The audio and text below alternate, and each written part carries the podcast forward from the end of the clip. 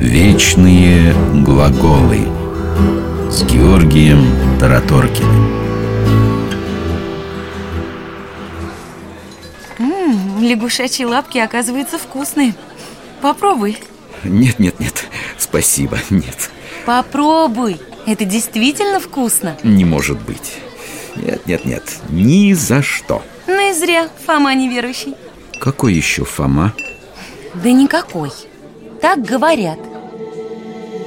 Да, так говорят о человеке, которого сложно в чем-либо убедить. Все дело в апостоле Фоме, одном из двенадцати учеников Христа. Вот что об этом рассказывает Евангелие от Иоанна. После того, как Иисуса казнили, его ученики опасались преследований со стороны иудеев. В этот вечер апостолы были особенно взволнованы известием о том, что тело умершего на кресте Иисуса исчезло из пещеры, в которой его похоронили. А еще Мария Магдалина сообщила, что своими глазами видела Иисуса, что Он живой, и что она говорила с Ним. И вот внезапно среди учеников появился сам учитель.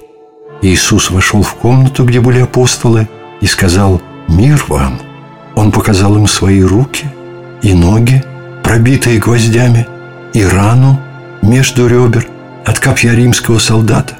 В этот вечер отсутствовал только апостол Фома. Когда на следующий день апостолы рассказали ему о том, что видели Господа живым, то Фома не смог в это поверить. Через восемь дней ученики Христа снова собрались в доме. На этот раз с ними был и Фома. И хотя двери были заперты, Иисус вошел в дом. «Мир вам!» А потом, обращаясь к Фоме, сказал «Подай перст твой сюда» и посмотри руки мои.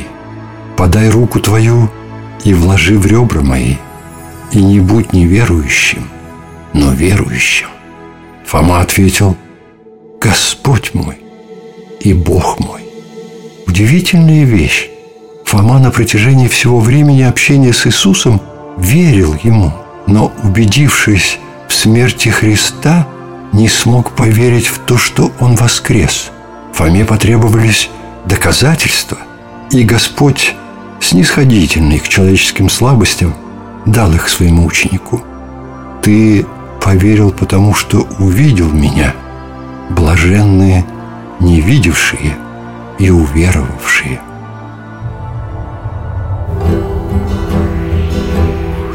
Вечные глаголы –